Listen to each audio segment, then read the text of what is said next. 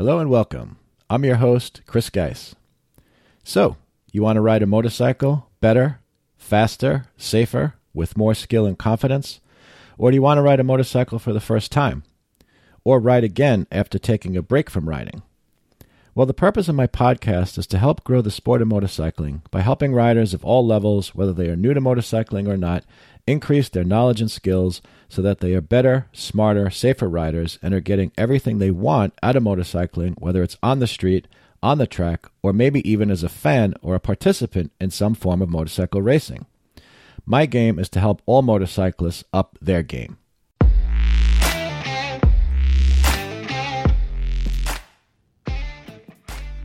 So, you want to ride a motorcycle?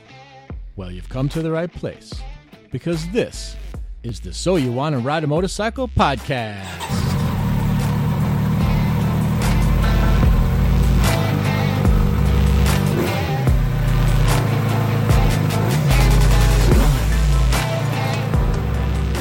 This episode is brought to you in part by the following supporters of my podcast Thumper Club member G4, Parallel Twin Club members Shane Patilla and Jerry Vivaro, and V Twin Club members Richard Warfield Jr. of RW Studios LLC and Harley Nemzer from the On the Road Again Motorcycle School. Gentlemen, as always, thank you very much for your support. If you would like to join these supporters to help grow my podcast and other motorcycle related content, please stay tuned to the end of this episode or check out the podcast supporters link on my website. This is episode 37, titled American Racing with Motorsports cinematographer Gray Pham. In this episode, I had the opportunity to get to know former motorcycle racer and burgeoning motorsports cinematographer Gray Pham. Gray started racing motorcycles when he was 12 years old and had a successful racing career through 2017, including competing in the Moto America KTM RC390 Cup Series. After making it through a string of bad luck, including recovering from a major racing related injury, Gray decided to hang up his leathers for a while and focus on starting his college career. During his first year of college, he also started playing around with shooting video at some local motocross tracks. His videos started to get a lot of attention, and in the summer of 2018, a former racing sponsor approached Gray about shooting some video of motorcycle racer Ashton Yates on his Kawasaki Ninja 400. As the saying goes, the rest was history. Gray formed his own video production company, GP Industries, and decided to put college on hold for a little while so he can devote his full attention and energy to his passion for video creation and further honing his skills as a cinematographer and visual storyteller all of which aligns with Gray's intense passion to help support, promote, and grow the sport of motorcycle racing in America. This episode was recorded on Wednesday, January 15th, 2020, and is being published on Tuesday, January 28th, 2020. I hope you enjoy it. My special guest tonight is 19 year old cinematographer and visual storyteller Gray Pham. Gray is the founder and owner of GP Industries, which he started back in 2018 and which offers a broad range of video services for the motorsports industry, focusing mostly on motorcycle racing at this time, but also starting to branch out into other areas like automobile racing. So, welcome, Gray. Hey, how's it going? Pleasure to be here. It is going good. Yeah, it's great to have you on. Um, so I, I, thought let me just kind of give you a, a, little bit of my background so you kind of know like where I'm coming from and you know with All the right. podcast and whatever. And uh, my my regular podcast listeners are probably getting tired of hearing this, but I think it would be good just to kind of set the stage. So it doesn't hurt. So so pretty simply, uh, I started riding motorcycles three years ago. Uh, you know, in my early 50s and um, which interestingly enough, we are just chatting a little bit before we started recording. You're like a third my age, which I, I, think is really awesome. You know, and we'll we'll get into all the different things that you're involved in. But so long story short, uh, got involved in racing, fell in love with it right. I'm not racing. Got got involved in motorcycling, fell in love with it right away. Um, and and actually, I for many many years have been an, an automobile racing fan you know formula mm-hmm. one and mm-hmm. you know you mentioned imsa and indycar racing and the whole deal a little bit of stock car racing here and there um, but when i once i got into the motorcycle thing i was like wow let me start checking out this motorcycle racing which i had seen a race here or there and i knew a little bit about it but not very much and then just partly because of time and then mostly because of interest my attention just went from auto racing to motorcycle racing you know so so now the thing is you know MotoGP World Superbike when I can follow it you know American Flat Track as much as I could follow it you know Moto America and etc so that kind of segues into how you know how I got to know you. So uh, basically, I, it was either well maybe a combination, probably Facebook and or Instagram. Mm-hmm. Uh, I had seen I think something you had posted, just kind of I think it was first it was mention of the video series that you're doing. Um, uh, yeah, American Racing, right? And um, uh, yeah, so I, I kind of had seen, oh, this thing is coming, and it just caught my attention because, you know, as the listeners know, I'm a big Moto America fan, and I'm very interested in doing what I can to promote Moto America and help promote just you know motorcycle racing in the U.S. And then you you put out the teaser for episode one. I was like, wow, this is this looks really good. So I was kind of you know waiting with bated breath for the for that first episode to come out, mm-hmm. which uh, you did an awesome job. I really really enjoyed it. Thank you. Um, I think what was it about eight minutes, ten minutes?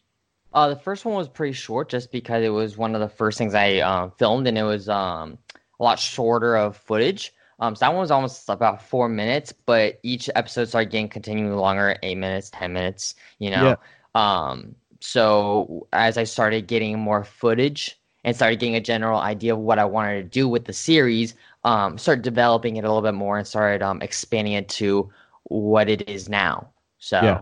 Yep. Okay. Cool. So, but I mean, the I you know I think and and you know, mind you, like I know nothing about doing videos and stuff like that, but you know, just as simply as a racing spectator, you know, and just kind of as a fan of your stuff, I, I just I really like what you did with it because it was like that first one you know, I watched it. It definitely got my attention. I was like, okay, I know. I, I, w- I went to a YouTube channel. Okay, click subscribe. You know, mm-hmm. because mm-hmm. yeah, I, wa- I want to see the next ones. And then a- as they go, you know, I've noticed they've gotten a little bit longer.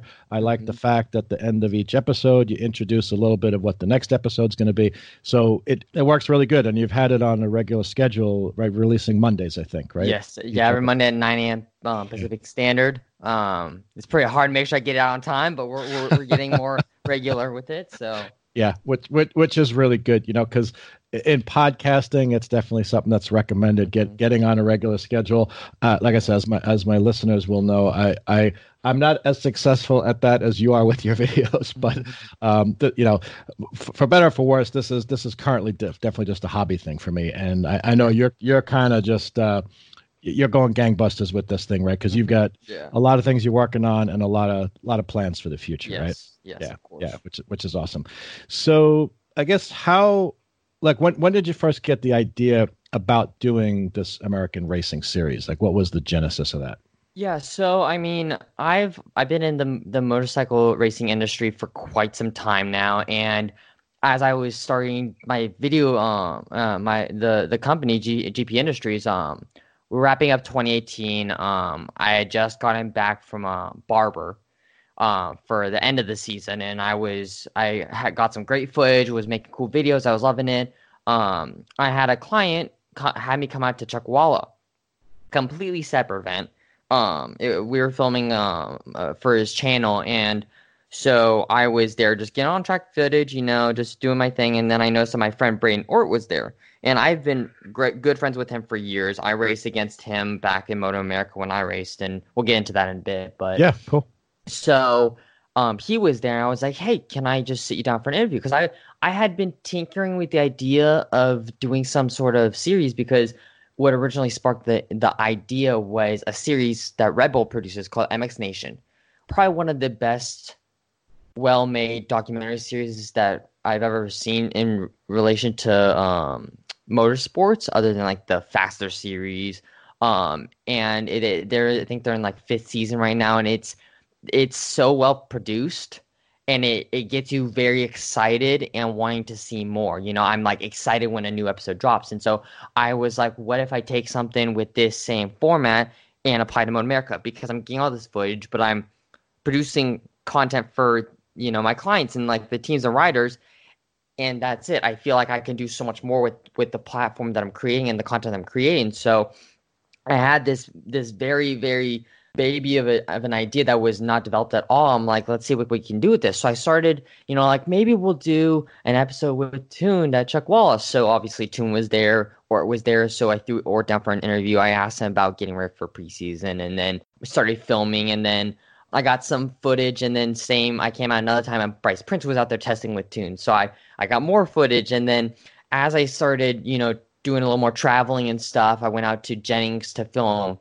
Josh Hayes, which was actually in episode two. I was filming testing with M4, and so I kind of started combining it, and that's what formed the first episode. And then as I kept doing events, and actually Daytona, I was not planning on doing a, a, video for, but it just happened to be that it was such a great trip and experience that I wanted to to share the story behind Hayes's comeback to racing, and it was such an inspirational story because after he all he done, he still can't stay away from racing. So, mm-hmm. um, it's I started, you know, I like let's throw an episode together. I like throw some narration, and then as I started going to Momac, I'm like, okay, this is something we can physically like do, and so um, I just started interviewing people as I went, and so obviously it was a lot easier to do with my clients because they already sat down for an interview. I'm like, hey, just answer this real quick question. So as I started working with different teams and writers and started learning the stories, I was like, there's so much here behind the scenes. And obviously, as a racer, a former racer, I know what happens behind the scenes, all the struggles and the hardships and the stories. Right. And it's something that I wanted to show that the TV doesn't show and the interviews don't show because in the interviews, they're all like, yeah, we had a great day. It was a little tough in qualifying, but we qualified here. We're looking for the race. But they don't tell you that, yeah, I'm struggling with an injured knee and at the same time we lost a sponsor so we're trying to make it to all the rounds you know they, don't tell those stories and that's what i'm here because i want to show the other side of racing and so as the season when i started um, figuring out the storyline for this for how i want to do it bringing some writers back into it and and telling different stories and ultimately is something i want to carry on to a second season you know, as I have a lot more of a idea of what I want with the series. So yeah, yeah, that's cool. Yeah, I, re- I really like that that idea of the behind the scenes, and mm-hmm. be- because one to your point, it's something that is not like unless you know racers and you're hanging out in the paddock, it's not stuff that you know the, the average fan or spectator is gonna is gonna find out about or get to know about. Um, but to me, it it just it's just interesting um, because I, I think you know, and it's interesting that you mentioned Braden Ort because he's actually the first Moto America racer I had on the podcast. Um, yeah, I um, think I remember just, seeing. Yeah, yeah, it was just interesting how that, that came about. You know, it was just a thing. I don't know. I had friended him on Facebook, and one day I'm like, "Hey, you know, what do you think about coming on the podcast?" He's like, "Hey, yeah, no problem." so yeah. that was it was kind of what got me started in the whole thing. Mm-hmm. Um, but so my point is that I love all the aspects of motorcycles and motorcycle racing. I love the technology. I love the competition, but I really appreciate the people side of it, and mm-hmm. and I mm-hmm. think that's one of the reasons I love doing these kind of interviews, like like we're doing now, is mm-hmm. to get that you know what what's involved, what does it take? You know, you, you see the result out on the track, but like what does it take to get there, kind of thing. And yeah. it kind of reminds me because I I interviewed Kyle Wyman also uh, not too long ago, and you know that was before uh, you know, it was middle, well, middle, getting to the end of the racing season, I guess, but before he had his neck surgery. Um, and it's only, you know, after he had the surgery, and then he was a guest on, uh, I guess it was on the Moto America podcast, mm-hmm. where where he was talking about how much he was struggling with that, you know, l- during the season. Yeah. Mm-hmm. Um, and, and like it totally, totally makes sense. But he's like, you know, hey, I, I didn't want to publicize it. You know, I don't want to whatever. I didn't want yeah. people you know whatever like giving me sympathy in the whole thing and i just basically toughed it out but until i heard that interview i had no idea what the guy was going through oh, you know yeah, e- even having interviewed him met him at the track and whatever so yeah yeah and uh, that's something that i really want to push for a little bit more um for next season because like obviously I didn't really fully understand what I wanted to do in the vision until I was already starting to edit it. And so I kind of just like I, I understood what was happening behind the scenes, and you'll see. I think episode seven is the most powerful one, um, which I'm not gonna drop too many spoilers, but let's just say it. yeah. There, there's some emo- there's an emotional interview in there, but I, I, I tried my best to to to tackle the behind the scenes, and I think more than ever, I want to push that even more. You know, I'm actually going to be working with Wyman um, for for some off season stuff and probably during the season. So I'll he'll be in the in the series a bunch. But um, I want to one of the, the the points that I really want to push is targeting a lot of more of the privateer, you know, super sport riders, you know, the super bike riders, the ones that are really trying to pull as many strings to make it to each round and don't even know if they can make the full season because of, you know, the financial struggles with getting to these races. And so sure more than anything, I want to show that it's not all but- butterflies and sunshine, you know, with these races, as it you know may seem. There's there's a lot of stuff that goes into this, and and I one of the things with with Wyman that I respect so much is how much he works to make his program what it is, you know, because he he's a very good businessman, I believe, and I feel mm-hmm. that he puts a lot of work in to to make it as a privateer. And like I know that there's a lot of people who who who struggle so much, and I want to shed the light on w- what they're putting in to make it work. If that makes sense. So no, absolutely, and and I think that, that that's a really cool uh, thing to do. It's a it's a good angle to take because one of my you know, we'll see over time how successful I am, right? But one of my goals, like I said, you know, I got into the whole motorcycling thing. I just love it, and I just want to do what I can. You know, like I said, right now it's a hobby podcast kind of thing, but but what I can do to help get more people interested. And so I keep trying to look for ways to help people connect, right? So er, early on, one one of the interviews I did was was with this group called the Women Riders World Relay. So it's founded by this woman Haley Bell. Uh, she lives in the United Kingdom. She's 24 years old, and she just got into motorcycles, loves it, and she's like, you know what? There's just not enough support and awareness of women, the needs of women. Mm-hmm in motorcycling. And so she's like, all right, so I'm going to do this thing where we're going to take a baton and women motorcycle riders are going to take this baton around the world, like on this worldwide relay. That's cool. And so yeah it's it's awesome and you know I, I, advise people you know if they haven't listened to the episode check it out i mean it's a really it's a great interview she's an awesome awesome person but the point i'm getting to is like i'm like okay well so here's an opportunity for women who maybe don't ride motorcycles to connect with this person because she's not just about motorcycles. It's it's you know that's part of it. That's her, one of her passions, but there's so much more that she has to offer. It's like okay, mm-hmm. well, expose people to all these different things. Find find an angle on which they can relate to and then maybe they go hey you know this motorcycle thing is kind of cool. Maybe i should check it out you know? So, so, same thing like like you said you know in terms of like the stories of, of guys like kyle wyman um yeah it, it's just interesting because one of the things he said when i interviewed him was because i had made the point about how well he was doing in the series even though he's competing against factory back teams like suzuki mm-hmm. and yamaha whatever and he was like he's like yeah that's true but he's like you know what i i never want to use that as an excuse i never want to go well i'm a privateer and i don't have factory backing, so therefore my results are okay. He's like, no, yeah. I'm a, I'm a racer. I want to go out and win. So mm-hmm. so like just delete that whole thing, which I yeah. think is it's a great attitude for anything, you know, racing for sure, but anything yeah. you want to do in life, you know. And that's one of the things that I think I'm excited about possibly working with him in 2020 is to watch his progress from day one when he built an entire motorcycle race bike five days before Atlanta, and yep. to see him unveil the new bike, and to personally go and film the first uh, the Panigale V4 for the first time, you know, with which I personally think is one of the most beautiful sounding bikes and looking bikes in the paddock. Yeah. Yep.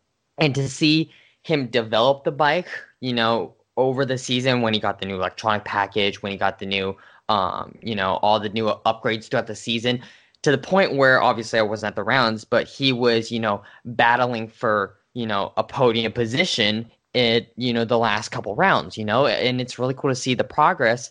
And I know he's doing a lot of R and D over the season, and I'm I'm very excited to see what he will do if he'll carry the momentum to ultimately beyond the podium. And that's a story that I want to share with everyone, especially because I feel like there's a lot of that's this is one of the reasons why I feel like I'm here in this position is because there's a lot of stories that aren't being told. Yeah, no. So absolutely. I want to do my part in telling the stories that aren't the factory teams, while obviously you know sharing those stories because I feel like they are important. But I want to sure. share the stories that no one else is talking about because ultimately that's what drives the series. Yes, absolutely, and and and I think it's kind it's kind of like the grassroots part of it. It it's the it, it's all good. Like, mm-hmm. um, you know, the super bikes are awesome. Obviously, super sport is awesome, but uh, you know, I've also interviewed a couple of the Twins Cup guys, so Chris Bays yeah. and Robert uh, Cicalo, and uh, it's awesome too, just getting their perspective and viewpoint on things. You know, these are guys that you know they rode on the street, and it's like, wow, this is really cool. Let me try the track.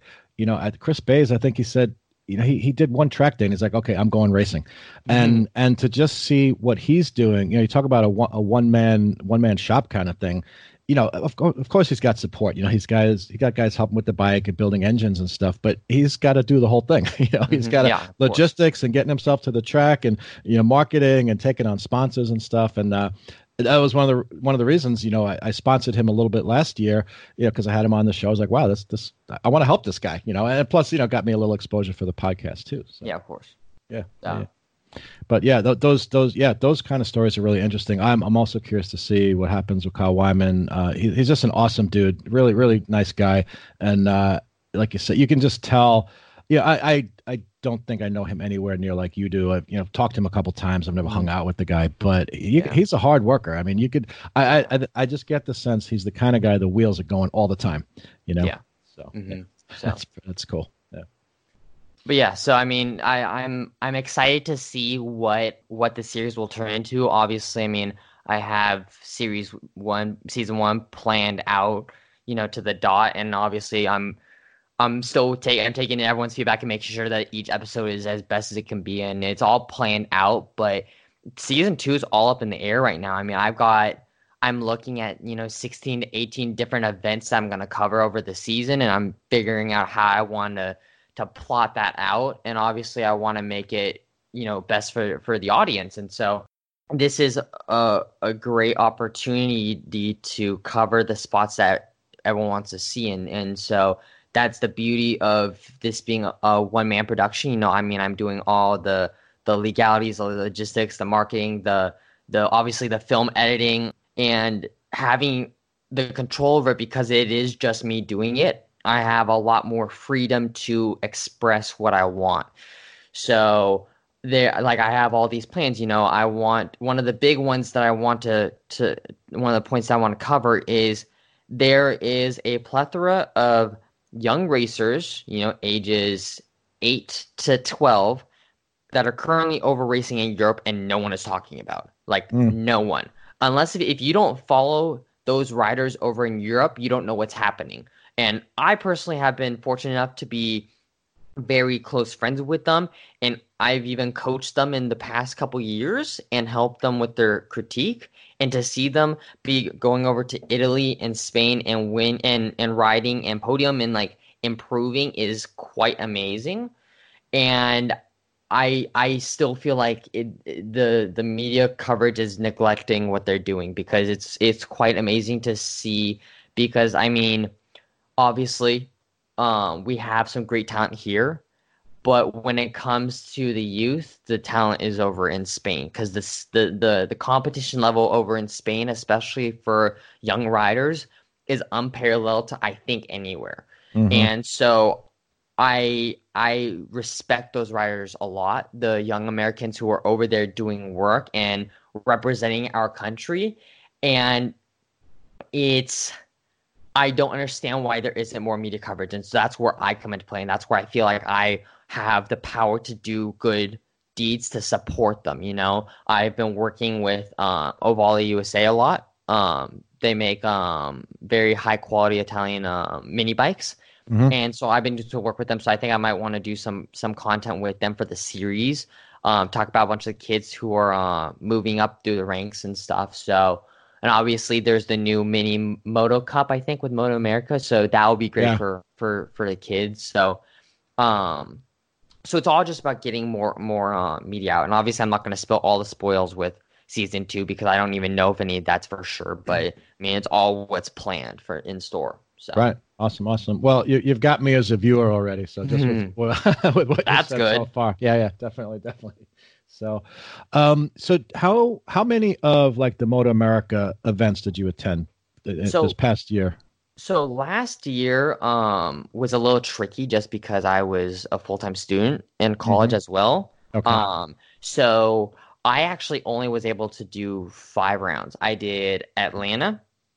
I I had to miss Virginia for finals, but I came back for and obviously COTA I didn't go because I I didn't get media credentials. Um, but so I went to Atlanta, Road America, and then I did the three West Coast, which was Utah, Laguna, and um, Sonoma.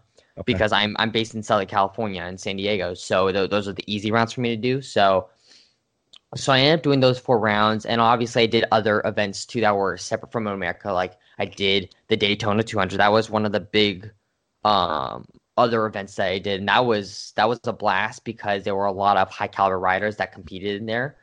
So um, this season, 2020, I'm I'm aiming to do all 10. I have nine for sure. Uh, I'm just waiting to hear about credentials for um, COTA, but if once COTA is for sure, we're going to be covering. I'm going to be covering all all 10 rounds, which I'm really excited about. Oh, nice, awesome. That's that's really cool. Yeah, I uh, I have not made all my plans yet. Mm-hmm. I, I mean, I, I would I would love to go to every event. I just know it's not in the cards, just time, yeah. time and budget wise for me. But uh, I, I'm I'm definitely think I want to definitely go to Indy, because I got to see that you know Motor Oh yeah, I'm at, so at Indy. Indy. Um, I've I've never been to um, Elkhart Lake, so I want to go there. Uh, I'm I'm thinking uh, Road Atlanta, and then Jer- Jersey's close to me because I'm on Long Island in New York, so that, that that's pretty easy. And then maybe Pittsburgh. So yeah. Um, and then I, I, Daytona 200, I, I, I definitely want to do it. Uh, like I said, I, I got to make make do the logistics and whatever. Yeah. But when when I saw Kyle Wyman at the International Motorcycle Show in December in New York City, you know, we were just kind of talking about it because that was one of the things you know I talked about. We talked about on the the podcast was you know he, him winning last year, uh, and I was like, oh wow, that'd be really cool. He's like, yeah, you should come down. It's like, yeah, that's a great idea. so yeah. Yeah, I mean, I've I've been fortunate enough to go to amazing um, tracks. Um, as far as an event goes, I would have to say that Road America was probably my favorite one, just because, it, uh, or Laguna when they had World Superbike, but um, just because the fan base at Road America, everyone there was so passionate about racing that the atmosphere was just ecstatic. You know, there were fans lined up around all of the um, fencing, you know, uh, waiting for the riders to come down to turn five or whatever mm-hmm. it was. Like, yep. I have one of my favorite shots from all of 2019 is a slow motion shot of um, uh, Cameron Beaubier, uh, Toni Elias, and Josh Herrin coming into turn five, and there's kids and adults lined up all along the fence, and then there's a grandstand full of people behind, and it's one of the coolest shots ever. And so I felt that that round captured the the American spirit best, and mm-hmm. so obviously, you know, MotoGP and World Superbike are going to have the biggest turnout because they're in conjunction with the World Series. But um, as far as as for Moto America only rounds, I think Road America is one of my favorites. Mm, so yeah, yeah, cool, awesome. So awesome. I highly recommend. Yeah. All right. So yeah, look, definitely looking forward to it. Uh, so so you mentioned you know college last last year. Are you still in college?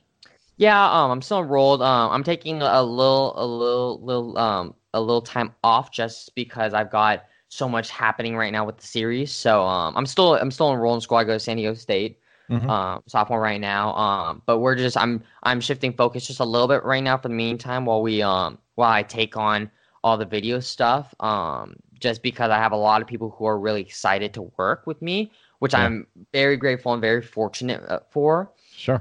And so so luckily, I have been given this opportunity to create a platform where I can work with great athletes, you know, like Kyle, like Cameron Beaubier, you know, like all these top top tier riders, and I um and so I'm just I'm decided to um just take a tad bit of time off just so I can go shift my focus. But I'm I'm still enrolled. I'm still planning on going back. So yeah, yeah. Gotcha, so that's gotcha. just for meantime.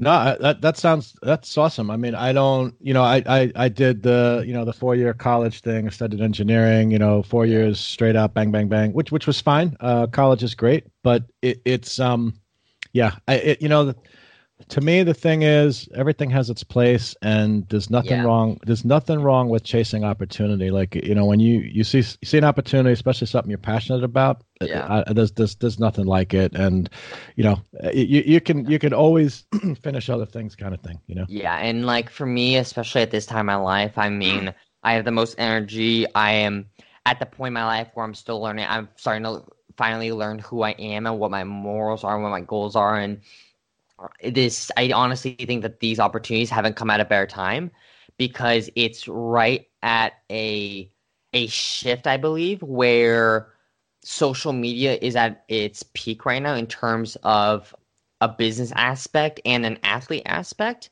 mm-hmm. and if you have a strong social media following you have power in the industry and this comes to play in my hands because I am going to be the guy who provides the media for social media.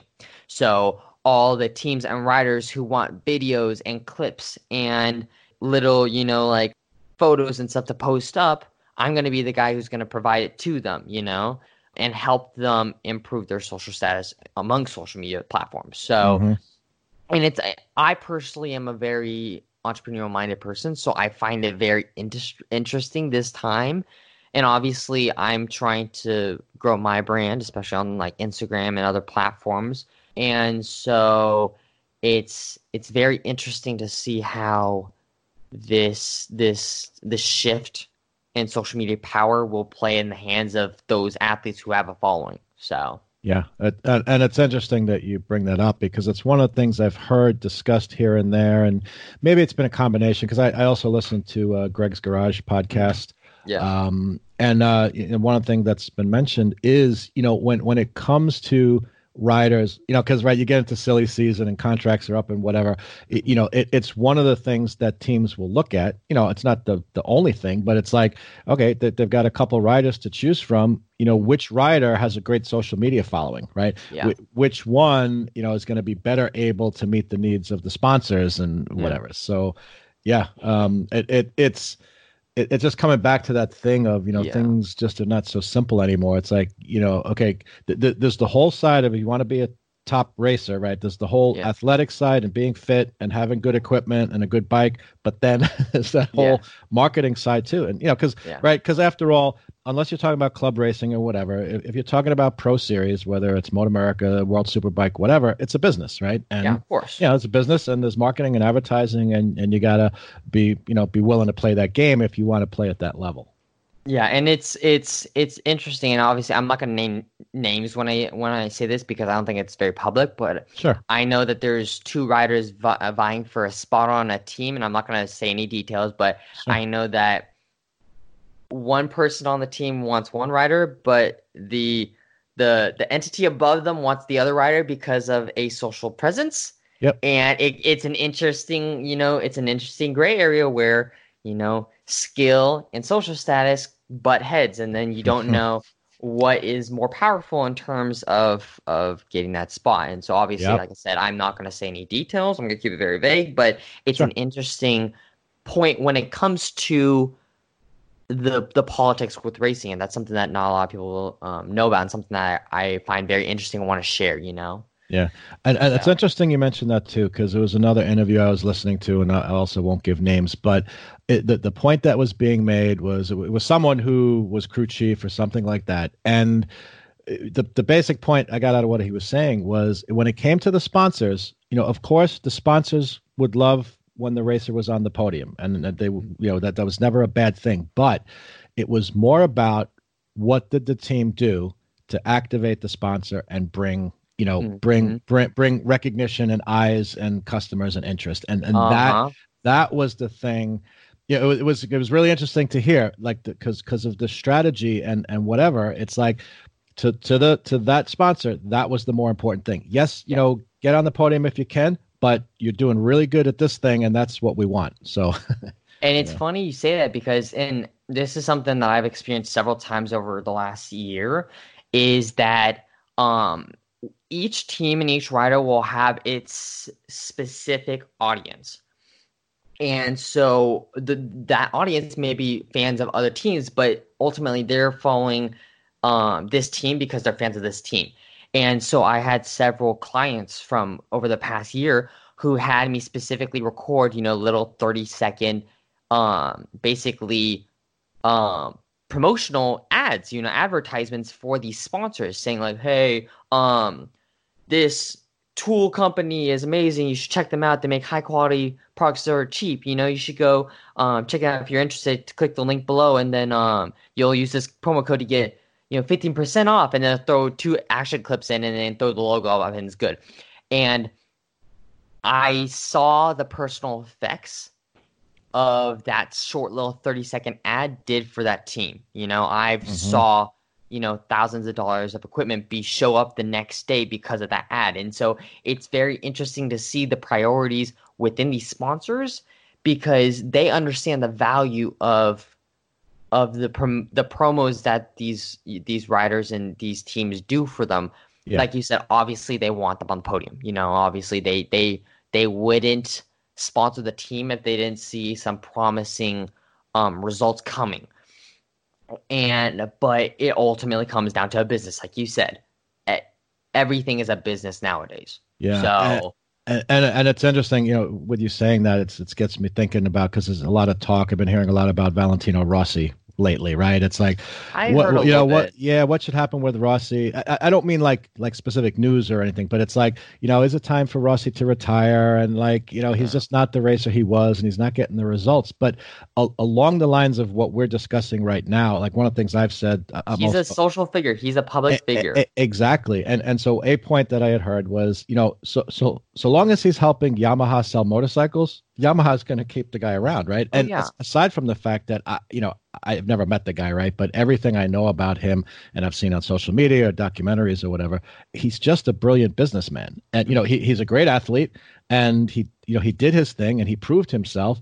And now I, I think he's just enjoying himself. He's probably got more than enough money and he's got Yeah. fans and uh, you know, why why wouldn't you just keep going kind of thing As you, don't, you long- don't have to you don't have to be winning all the time Uh, you know as long as his his uh the public public relations is good and he's well thought of what the heck right Yeah. as long as there will be Valentino Rossi flags and yellow smoke bombs Uh, yeah in the and rigs and- grandstands at every single race, Yamaha will keep him as long as he wants. Yeah. Regardless if he's not the same rider, as long as he's got a fan base that are support him like they they still do and they have over the past decade or two, they're not they're never gonna get rid of him because he's too much of an asset, you know.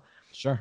You know, it's interesting too because, you know, let's say people of my generation, like I, I look at the guy, I give him credit for being, what is he, 40 years old, 41 years old now, Something like that. ri- riding a super bike. you know what I mean? Like, Not even I'm, a super I'm- bike, a prototype bike. yeah, exactly. But I, I'm just impressed that the guy gets out there and does it every two weeks, you know? So, um, yeah. So, and, and maybe, so maybe that just gets to that point of different audiences, right? So, okay, maybe, you know, for young people who didn't grow up around Valentino Rossi, maybe it's like, uh, what's the big deal? You know, why is this old guy racing a motorcycle? But there are people, you know, that can appreciate him and what he's Yeah. doing. Yeah. So So uh, maybe let's let's let's talk a little bit about your racing background and Mhm. whatnot. Yeah. I, actually, it's kind of interesting because I I don't know maybe I was just looking at your website or something and at some place I came across I, I hadn't realized but totally makes sense that you've got some background racing. Yeah. Um, I actually have quite a a pretty juicy background in racing. So, um, I didn't realize it's been this long. But so I started riding in uh nine years ago. I didn't realize it was that long. Um, I was 11 years old. Um, my parents dragged me out to the MotoGP event at Laguna Seca. Um, as dreadful as I make that sound, it wasn't that bad. Yeah. Um, and so obviously it, I, I, my parents had got me into it when I was younger, when I was, you know, four. Got my first bike when I was six, but I ended up hating it, which is ironic. So we sold it. Um, and you know, I just carried on my life as a normal kid. And then when I was 11, my parents dragged me to um, Laguna Seca, and I I fell in love with it again. Mm. And I thought it was the coolest thing ever. And so, and so we were walking around the um the the vendor vendor row vendor alley, and we found one of my my dad's old friends. Um, and so they were doing a mini moto um series, and so they were doing like a um uh like classes and stuff, sort of. And so I ended up coming out, and I um tried a mini uh, pocket bike for Mhm. the first time and fell in love with that. I was having the blast. I was having the best time of my life. And so we literally picked up one on on my way home and started racing then. And so it was it was a fun thing at first. You know, I was riding here, I was racing here and there. You know, it's just a little fun thing. We do it for fun. Um, I was having a blast. I was loving it. And so I, uh, you know, over the years I kept moving on. Went from one pocket bike to the next, and I was on NSR 50. Then I was racing with a bunch of friends, and it wasn't until about 20, end of 2013, beginning of 2014 that we realized that I kind of had something going. You know, obviously I want to stay humble, but um, I was fortunate enough to have some people behind my back that were helping me coach me here and there, making sure that I was getting in. I'll, I'll, I I credit majority of it to my dad because he had the right people in his corner to um make sure that he had good skills and good practices behind him and he passed majority of that down to me and he had the philosophies down to the nail where he was able to teach me the right practices. And obviously, as I met new people in the industry, they taught me other practices, and I took portions here to create my own racing philosophies. But 2014 was the first year where I actually had I was very competitive. Um, I was racing in the M1 GP series um, on the NSR 50, and so um, I was doing very well. Um, I was uh, winning quite a few races. Um, I was getting very competitive, and and obvious, and that's when I started to see something. I was like, this is actually pretty good. Obviously, I didn't think anyone would come about. I was like, oh, this is just be fun. You know, I'm I'm winning here. I'm racing, I'm going pretty fast, and so 2015 was the catalyst to my racing career because that's when Moto America was announced. I had just moved up to an RS85. We were just going to say think about just working it up, you know, for fun. Mm-hmm. And then that's when they announced the KTM RC Cup.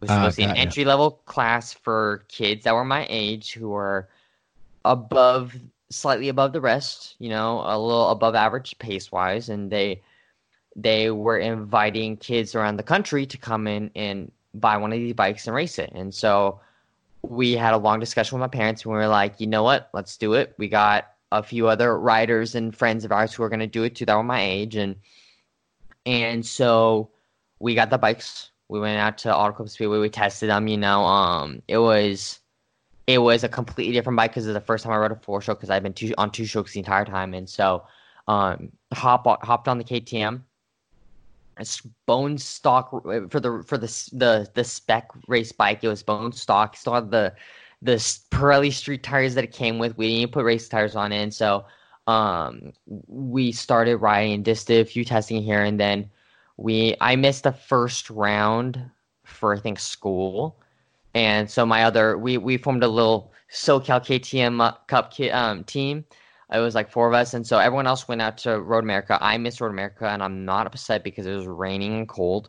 but um, I made it to the second round and um at Barber, and um and obviously it was a rough it was it was a learning curve because it was the first time I had come up against riders that were this caliber of level. You know, these were the best kids in the country. Right. And it, it took it definitely took a learning curve. Um you know, I was I think I, I my best finish at Barber was a 12th place out of 20 like four riders, which isn't bad at all. It's very very good for, in my opinion. And um, um, Utah, obviously, I struggled a little bit, and I had my second major injury injury broke my collarbone, but um. So, so 2015 was a learning curve. 2016, um, kept up with it. Um, did a second season of Moto America. We didn't do all the rounds, but we did majority, and so um kept racing you know i was meeting people in the industry and stuff and um you know all the other riders teams and i was making you know lifelong friends. I was having a blast. And so we kept, kept riding and um laguna came around and that was the first time that i actually showed legitimate pace in the series. And because before then i was you know just outside top 10 you know i was battling mid pack you know it wasn't wasn't anything that showed anything special, you know. And Laguna came around, and I was I battled my way up from like tenth place to the point where I was battling for fifth. And this was the first time that I show that I was showing legitimate pace, you know, especially mm-hmm. at a mm-hmm. professional level like Moto America. Yeah. And um and so after 2016 is when we start kicking gear. Like, okay, this 2017 is gonna be a year see last year before I go to college because I knew when I went to college I was probably going to stop so I could focus on school, and this is when we start kicking things gear. You know, I was training harder than I ever was before. I would do, I would ride uh, two to three times a week. I would ride uh, every Wednesday for 30 minutes doing cone drills on my street on a little mini dirt bike. Um, and then we'd go to the track one to two times over the weekend. And then I would work out three times in the gym per the week, and I was training harder than I ever had because I was extremely determined to make sure that I performed well because I knew that some of the faster riders were moving on to higher things. You know, they were graduating from the class, and then mm-hmm. new riders were coming in. So I knew that this was my best opportunity. Right. And this was the fastest I've been, the most competitive I've been. And so we went into the 2016 2017 Winners Series, and we are like, Moto America's changing their their um their rule book. So we're going to unrestrict my KTM because before then, up until then, I was doing um, CVMA, which is the the the local um, uh, club racing series at Chuckwalla Valley Raceway, and it's Right.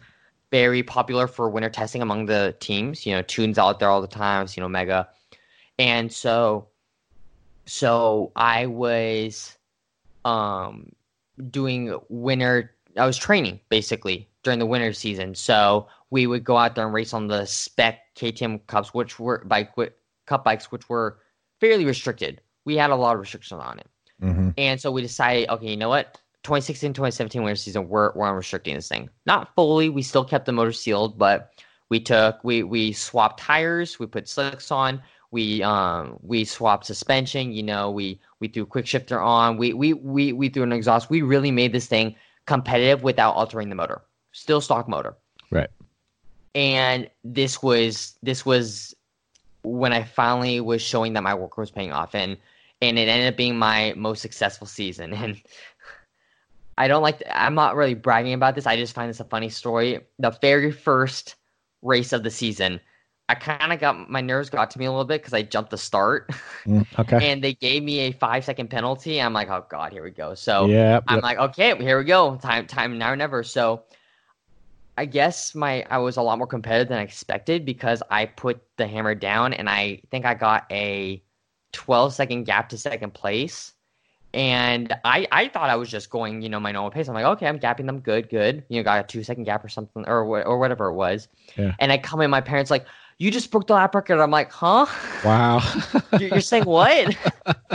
and so that was that was that was a huge confidence boost for me. And so um so I finished off the weekend great. We got a bunch of, you know, wins, and that was when I started um to start to really see pace and, and improvement in myself from the past years. And so um obviously we had some setbacks. I had one of my biggest um injuries um at the second round. I was coming out of a corner going about 80 miles per hour and I hit the edge of the track and went into a full fledged tank slapper and it was a gnarly crash. Broke my collarbone for the third time.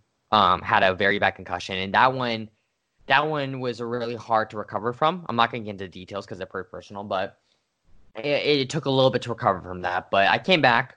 I came back, finished off the season strong. I, I got three championships, um, a, a lot of uh, wins and podiums. So I it was it was a sign that I was ready for 2017. So um, came into 2017 more competitive I ever been. It was the best feeling I had ever been. Um, uh, Utah, we're not gonna talk about because I don't like that track and I didn't do so well, but we're gonna just forget that happened. But fair uh, enough. Laguna was was is one of my favorite tracks, and I came into there and it was the most competitive I had been. Um, I the the, the best feeling of my career was for free practice one coming out of the front train, looking over and see P one on the the board. I was like, yes. nice. So um, I qualified fourth.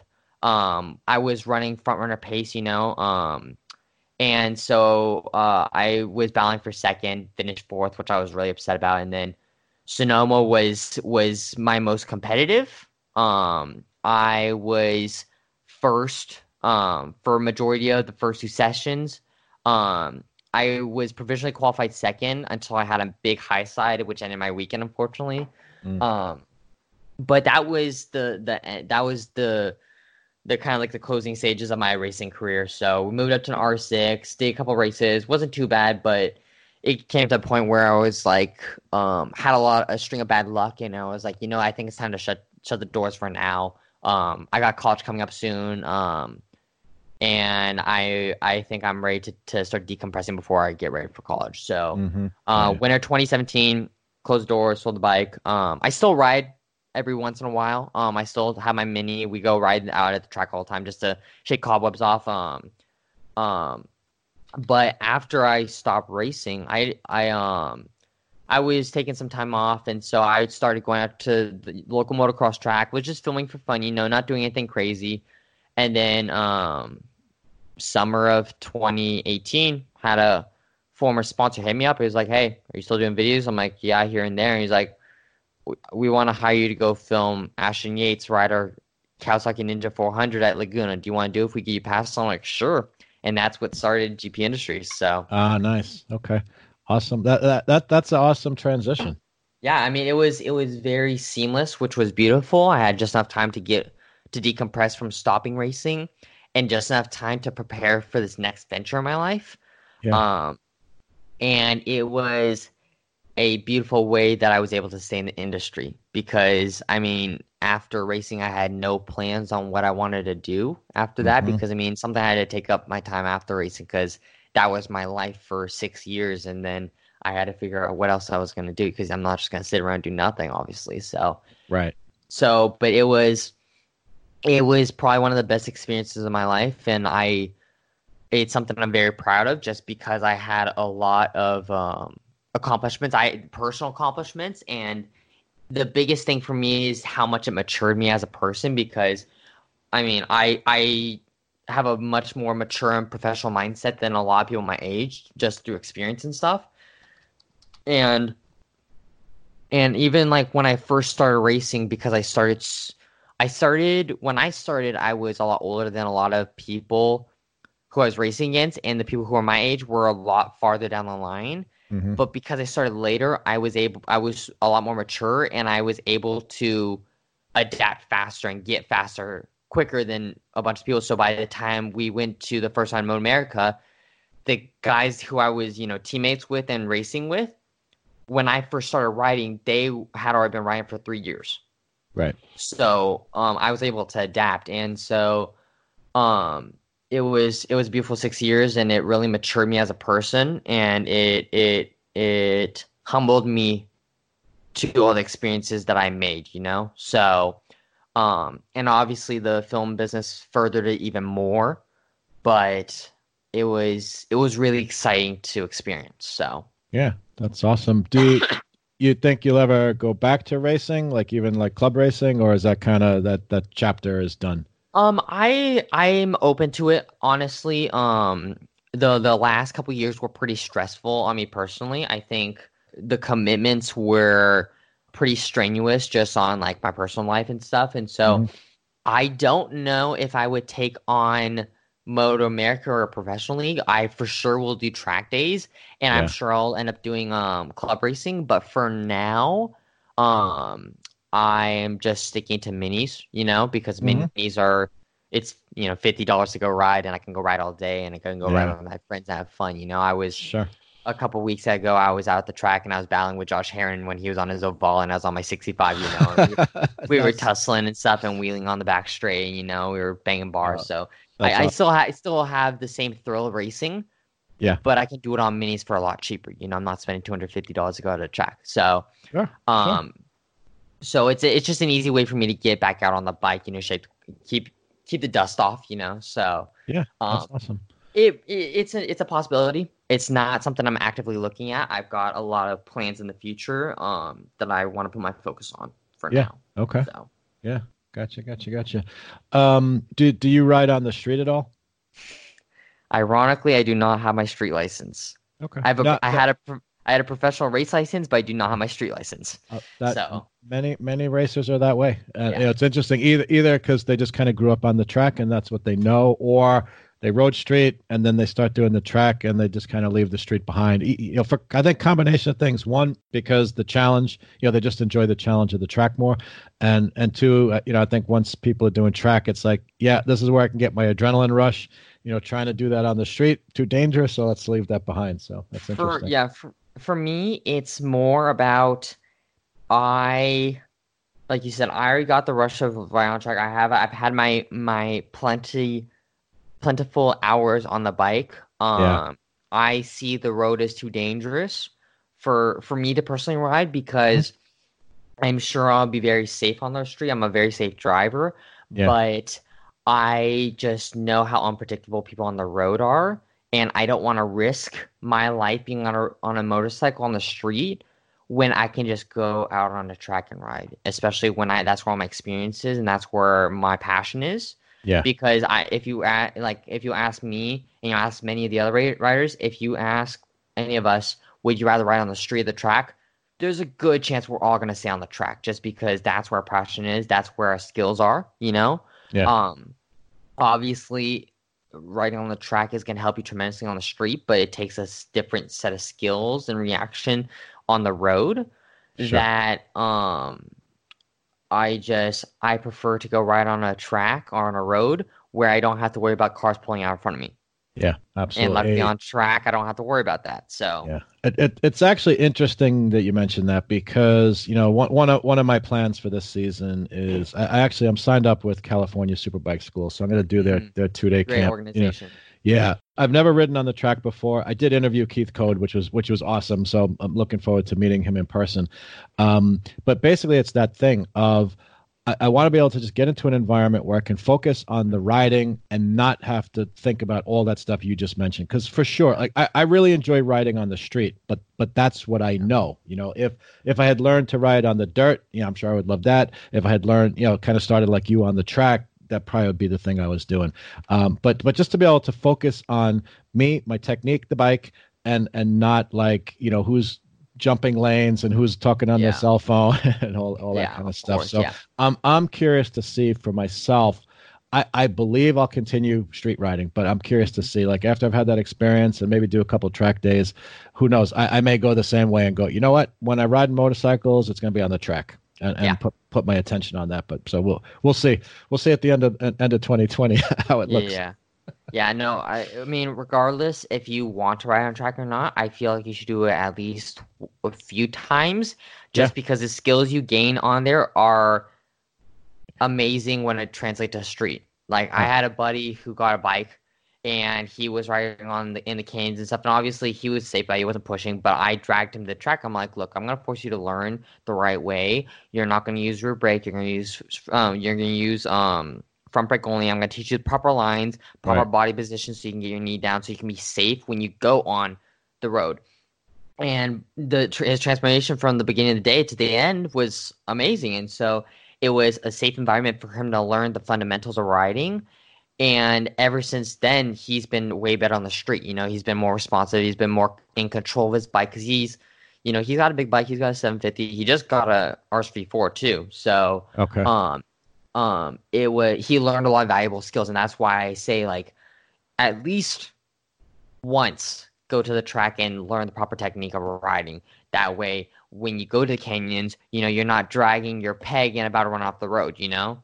Yeah. So, so I I definitely support your decision to go and try to do that.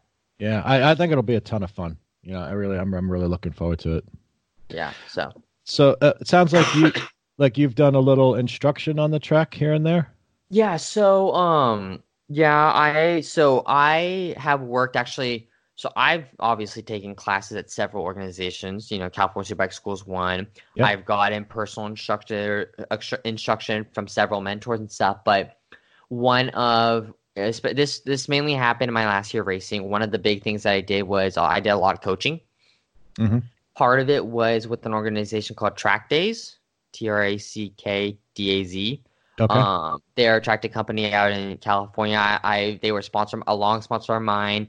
Um, I ran their their beginner group um, classroom sessions. I helped run those, so we would um, teach the basics of you know how, track day works. You know, for first timers, um, uh, the basic rules of the flags. You know, proper entry and exit procedures. You know, the lines to make sure everyone's safe, and then we would you know go ride the street bikes out there and and lead you know um, groups of them out and show them proper lines you know make sure that they know what they're doing and then after we would go one on one and if people asked us for help i'd show help them show proper lines and stuff and so it was obvious it's obviously very humbling but it also helps you remember the basics of riding which sometimes you forget at once you get into racing for too long. Um so i did i did a bunch of that i helped a bunch of you know all different levels of riding and then one of the things that I did a lot, or not a lot, but I, I did a few times and I was um, very happy with this is um, I provided free um, training, you know, um, uh, lessons and classes, um, just a local mini track for kids. So oh, cool. all the kids that were coming up in the local area, you know, Southern California, I would have them come out to the to the local car track and I would take my bike out and then I would do um lessons, you know, just teach them basic of lines and and those are the kids who are now racing in Europe. You know, they're racing in Spain, Italy. Um, one of them just won um two of them actually just won flat track championships um at the the the junior level. And so um now one of them is way faster than I am, and it makes me upset. but, no, you know, um, but that's funny. But right, that that's the ultimate success of the of the that's the teacher, right? goal, Is you know? yeah, when yeah. I'm coming into the corner and I'm trying to outbreak him, and instead he outbreaks me and backs it into the corner, it kind of gets me a little irked. But um, sure. no, so it, so I would just teach them the basics, and I did a couple times, and and I want to do it again. I just need to make sure that I find time to do it. But it Yeah. was it was one of the most um humbling experiences that you can do, and I suggest any other racers who have experience to go out and reach out to new riders and help them with little basics. You know. Yeah. Um. And so obviously I'm always open to helping people and I've helped plenty of other riders throughout the deal um throughout my um career, you know, with lines and stuff. And I mean I work with riders here and there, but those were my main coaching experiences. So um and I'm I'm pretty good with new people and working with new people and I know how to communicate pretty well when it comes to the fundamentals and, and how to help them and mostly I'm I'm a very good observer, so I can see what when someone's doing something wrong. So, um, so I've I've helped quite a few riders, you know, do one on ones and stuff. So it's pretty cool. No, that that's awesome. It must be really rewarding too to you know have have trained some of these kids and then follow their careers and like you Oh, said, you know winning, winning, winning races and championships and uh, that's really cool. That's Yeah. really cool. Yeah, and it's awesome to see them take what they had help them improve it and then to see them representing our country especially i, I really push for these kids who are over in in europe you know chris and daniel jr um rg cardenas uh max toth is a huge one. He's representing us and italy right now. And so those kids are insanely fast. And so it's really cool to not be able to keep up with them anymore. So right, exactly. yeah so Oh, that's awesome. Um, before uh, before we start winding it down, you want to talk a little bit about your your kind of plans for the future, like with GP Industries. You know, any other video projects or you know, cinematography, cinema. Cin, how do you say cinema? Cin- cinematography. Yeah, no cinematography, but it would be cinematographic or okay, whatever. I don't know, whatever it is. I don't Yeah. even know. M- movie making, video making. Um, yeah, so yeah. I mean, honestly, the plans in the future, I can't quite predict what's going to happen because Sure. if you asked me two years, uh, two months ago, I would not tell you that the things I had planned for 2020 were the same. Yeah. Um, obviously, this coming year, I'm getting into several new um series. I'm getting into um to IMSA, which is the American um, Endurance Car Championship. You know, Mhm. with all the cool Mans cars and GT3 cars. Um, I'm working on a deal trying to get um, credentials for Sebring 12 hours. Oh, sweet. Um, then obviously I'm I'm doing a couple rounds of flat track. I'm working with a few riders trying to get promos done and stuff. Um, uh, I'm doing all of all Moto America right now, or I'm I'm planning on it. There's Yeah. one round that we're still working on, but um, and then there's other TBDs, but we're, we'll just say I'm working on a Europe trip right now. We're Mhm. knocking out a few series up there, but we'll see. Um, and so, um, so right now, 2020 is my focus because I got a lot of things to plan. You know, I'm I'm nailing down my clients for 2020, which eventually I'll I'll announce. sure. Um, but the ultimate angle, you know, three to five years down the line, I mean, I want to be the best. I want to be the top motorsports videographer in the world. You know, I want to be the guy that the factory Kawasaki World Superbike team comes to when they need preseason testing promotional stuff. You know, Mhm, I want to be the guy who, you know, um, Mercedes Formula One team comes like, hey, we need content to be produced, you know, um, at our test in Catalunya for winter stuff. You know, I want to, I want to be the guy that all these teams reach out to, and so as of right now, it's just building my portfolio and and networking with as many people as possible. Um, obviously, it's a huge goal and it's a huge um strides that I have to make to make make sure that this goal is reached. But I mean, the amount of steps that I'm taking, obviously, I don't have a set plan for it, but the amount of, of leaps from last year to this year, and even from 2018, is is kind of crazy. You know, I've been able to take this thing, which originally was a hobby, and turn it into a full fledged business, and so, um, more than anything, I love the business itself. You know, running the the the logistic sides of it. You know, dealing with clients and and organizing schedules and booking flights and traveling and all that stuff is is what mm-hmm. really drives me. So, mm-hmm. and and and the the the heart of it is just helping other people mm, grow their brands. I think that's a big thing. Is is more than a business. I see myself as as someone who's helping all the other teams and riders. You know. Yeah, yeah, yeah. Awesome, awesome. Yeah, I mean that's you know it, it's just so interesting because like all the different things you've talked about you know like you know volunteering and helping young riders like all you know you know helping someone improve their skills on the track you know to me yeah.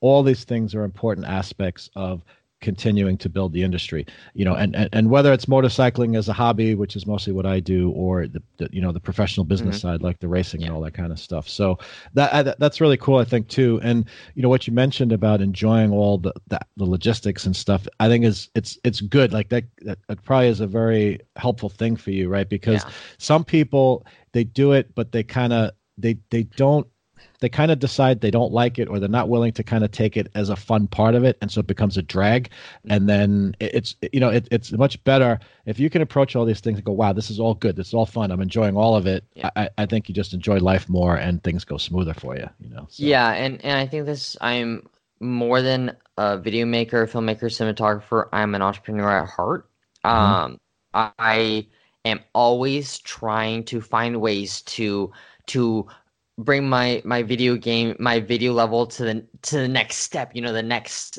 tower you know like i literally just invested um several hundred dollars into new equipment to to to bring in new effects that no one has seen in my videos you know in, in videos before. Like i just dropped a video earlier today of a, one of my friends who's a very fast upcoming amateur. He's already signed to factory team when he turns 16 18 whatever it is. And we did a video where I took my normal, you know, my normal shots, and then I did a transition to a POV GoPro shot. I got a Hero 8, threw it on his chin, and it's exactly what he sees. Mm-hmm. And it's a shot of him coming up to jump and throwing, you know, a scrubber or a whip, and it just it like almost seamlessly fades into his POV of him doing it. And nice. you don't you never see that in video. Mm-hmm. You know, I just started got a drone and in every almost every video, unless if it's a racing drone, it's an upper video upper shot of wherever the track is. And so yeah, I got the shot, but I also got a side shot going the same speed as him as he goes over a jump. You know, I'm trying to find ways to innovate the game because ultimately, if you want to stay relevant, you have to elevate and change yeah, and adapt. Yeah. Sure, sure, sure, sure. And yeah, so, oh yeah. Okay.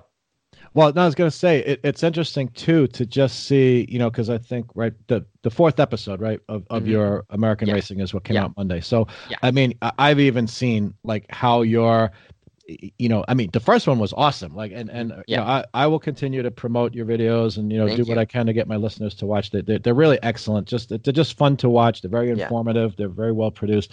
But yeah. you know, I, I've even seen from the first one you know how things have evolved you're mm-hmm. you're you're finding new angles new new shots new transitions like the the, yeah. the one i was watching today you know i saw you it was really cool the effects you had like the little lightning bolts you know around the motorcycle fairings and yeah. you know riders heads with flames coming out and you know, yeah. stuff like that it was it, it's like little little kind of stuff but it, it just it's something i hadn't seen before it gets mm-hmm. your attention and it, it like keeps you interested you know yeah and a lot of that is is just the way that I film the season. And a big part of what I think determines and, and labels me as a cinematographer is as I kept filming these events and getting more experience with my equipment and camera and, and just the way I edit, I learned to storytell. And that's the biggest thing. And so as I learned to storytell, my shots changed. The way I shot changed. Mm-hmm. And the mm-hmm. way I edit changed because I edit based on how I get my shots and I get my shots based on how I want to storytell. Right. So as I start to get more experience, my videos are going to get better over the season because I got more experience about how I want to film, you know? And yeah. it's it's going to keep going like that until I until I stop, you know? Each episode of 2020 is going to get even better as I start learning new effects, new tricks, new settings that make my videos even better. And so it's it's never gonna not stop improving. That's one of my goals is that every video I make it needs to be better than the last one. Mm-hmm. Whether sure. I throw in a new effect, a new transition, a new element to it, um, if I edit a certain beat differently, you know there if i if i muffle like the sound on this one thing as i slow down whatever it is i need to make sure that i'm elevating my game because if i don't change and a lot of i see a lot this happen a lot of times with filmmakers and editors is they more or less get lazy Mhm. and they do the same Good. thing over and over Good. and over because they don't want to innovate Yeah. and eventually people get tired of it they're like i don't want to watch the same video i want something different you know because Yeah.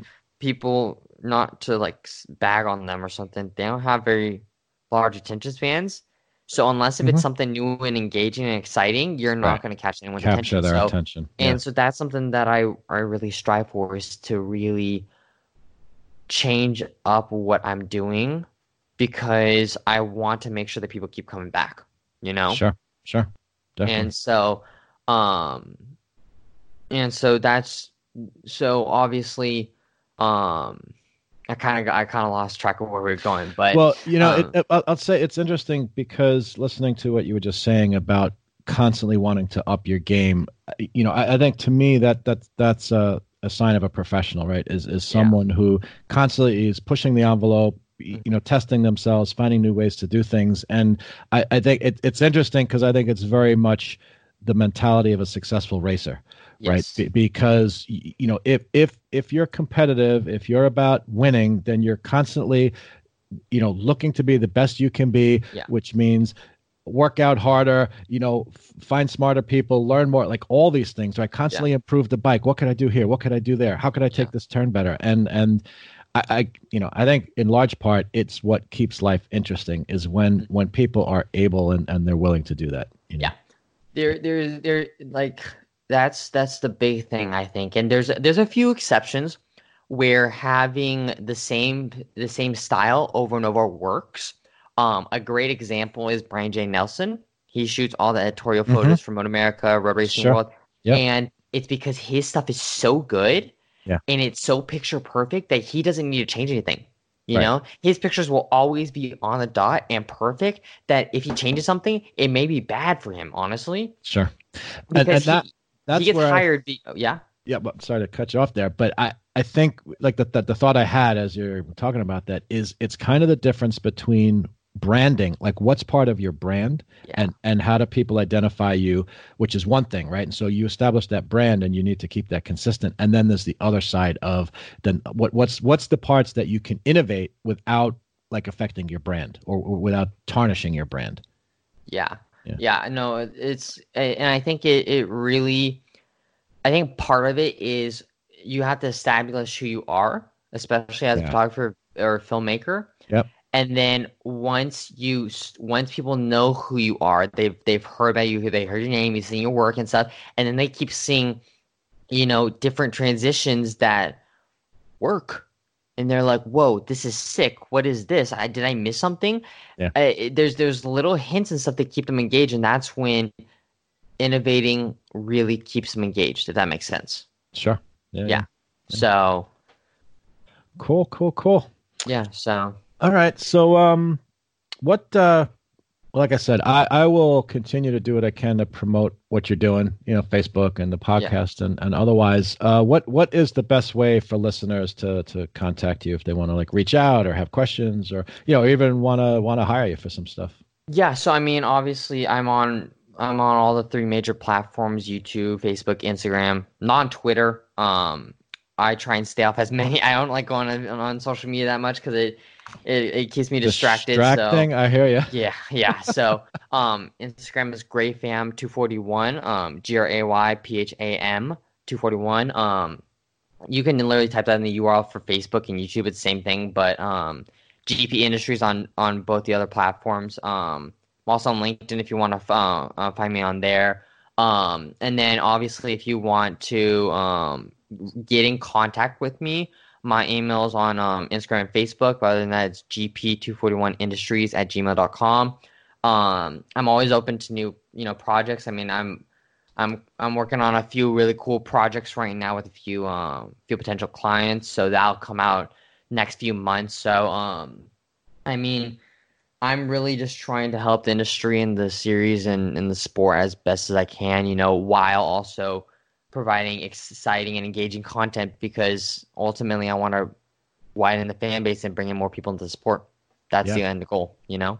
So Awesome, awesome, and and that that's why that's why I've really enjoyed interviewing you tonight because like, it, you know, what you're doing is in a, a much bigger way and a much bigger uh, sphere of influence, I think. But it, Yeah. it, align, it aligns with what I'm what, I- what what I'm doing for my little neck of the woods. So yeah, yeah, I'm sure we So all appreciate that. So Yeah. so that's awesome, cool. Um, so I will in, in the the the notes, like the show notes for the podcast, I'll Mm-hmm. Yep. put all your links and stuff so people can easily easily find it. And uh, any uh, any closing thoughts before we end off? uh no, um every Monday, nine AM PST.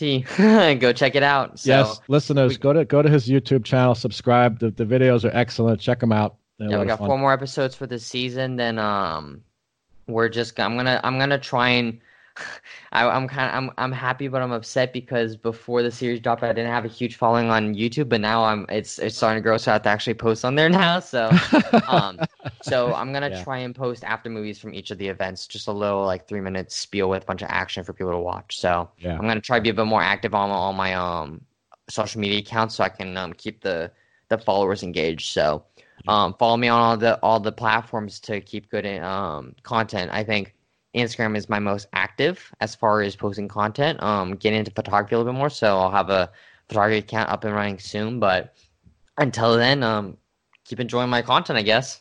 yeah, definitely, So- definitely. And, and so so actually, so your your videos you've been posting on Facebook, I guess, right? Uh, Like I or, post on all three content uh, platforms. So I post all the episodes are on Facebook Watch on Mhm. my GP Industries page. Mhm. Um, it's on IGTV on my Instagram, Graypham241, and it's Okay. also on YouTube and on Uh, okay. GP Industries. So it's on all three platforms just to make it easy. It's weird because calculating views, you have it's like one platform will do really good this time, and then it'll do really bad on one platform, but the other episode, the platform it just did bad on, it did really good one, and vice versa. So it's like really weird, but I mean, I make sure that's available on all platforms just so it has as much reach as possible. So, Yeah, good. and if you have a preferred plat- platform that works, you know, if you if you're on the go and you're on I- Instagram and you just want to watch it quickly, that's an easy way. Otherwise, Facebook Watch works too. I mean, it's I wanted to make sure it's as avail- available as possible. You know. So, Yeah. No, good. That's great. Yeah, I love YouTube because I, I commute to the city, you know, two hours each way. So I just download my videos and then I can Yep. watch. I don't need a signal. You know, I can Yeah. just watch on the subway or whatever. So Yeah. Exactly. so it work that So- works out. That works out great. All right. Well, listen, great. Uh, this has been a blast. Thank you so much for for joining Yeah, me tonight. I uh, I'm sure the listeners are going to enjoy it. Um, yeah, and we'll uh, we'll definitely it'll be awesome to meet up in person. Uh, I'm sure Yeah. one one of the races. I don't know whether it's Daytona or a Moto America race or something like that. You know, we'll we'll figure that out. Yeah, we'll we'll stay in touch for sure. But I mean, I appreciate being on. It's been awesome. I appreciate the support that everyone's been giving me. I mean, I've gotten a lot of p- positive feedback, um, some constructive criticism, but overall, I think the the the people have been receiving the series very well. So I'm excited to see what else we can produce. So Yeah, good, awesome. So listen, good luck with everything, and uh, ha- hang tight. We'll chat a little bit after we shut it down, but uh, I will say good night. all right, thanks. Appreciate it. Yep, my pleasure. Thank you once again to Gray Pham for being a guest on the show. I had a lot of fun doing the interview and learned quite a bit. Be sure to check out the podcast notes for this episode, where you'll find all the links to his social media and to his video documentary series, American Racing. Whether you are already a racing fan or not, check out the videos. They are very, very good. If you'd like to find out more about my podcast or find the earlier podcast episodes, just point your web browser to soyouwanttorideamotorcycle.com or find the link in the show notes included with this episode in your podcast app. If you have any questions about the show or the topics discussed, or if you want to send me feedback, you can email me anytime at soyouwanttoride at yahoo.com. That address is also in the podcast notes. You can also follow me on Facebook and Instagram, where I share lots of links to other people's motorcycle articles and video content, as well as providing a lot of my own motorcycle related photos and content. Just search for So You Want to Ride or find the links on my website or, again, in the podcast notes. There are two big ways you can help support the show one is free and one is paid. If you'd like to help support the podcast financially, you can donate using PayPal by going to paypal.me slash Christopher or just click the donate link at the upper right on my website. I also now have a podcast supporters page on the website which lists all of the listeners who are supporting the podcast. Total donations of $5 to $9 will make you a member of the Thumper Club, where I will list your name and any social media links that you want to provide. Donations of $10 and up will make you a member of one of the other clubs, where I'll include your photo and biography, as well as any links you want to provide. Any commercial organization that would like to support the podcast to help promote their products and services can contact me directly for the available options. All donations will be put to very good use to cover operating expenses and to help promote and expand the podcast. Anything you care to donate will be greatly appreciated. The free way to help is just help me spread the word so we can continue to grow my online and listener communities. So please share the link to my podcast and my social media with family, friends, and coworkers. And also, please leave me a rating and some comments on iTunes and any other place where you can leave feedback or mention the show. As always, thank you for listening, and just remember whatever you do, it's always time to ride.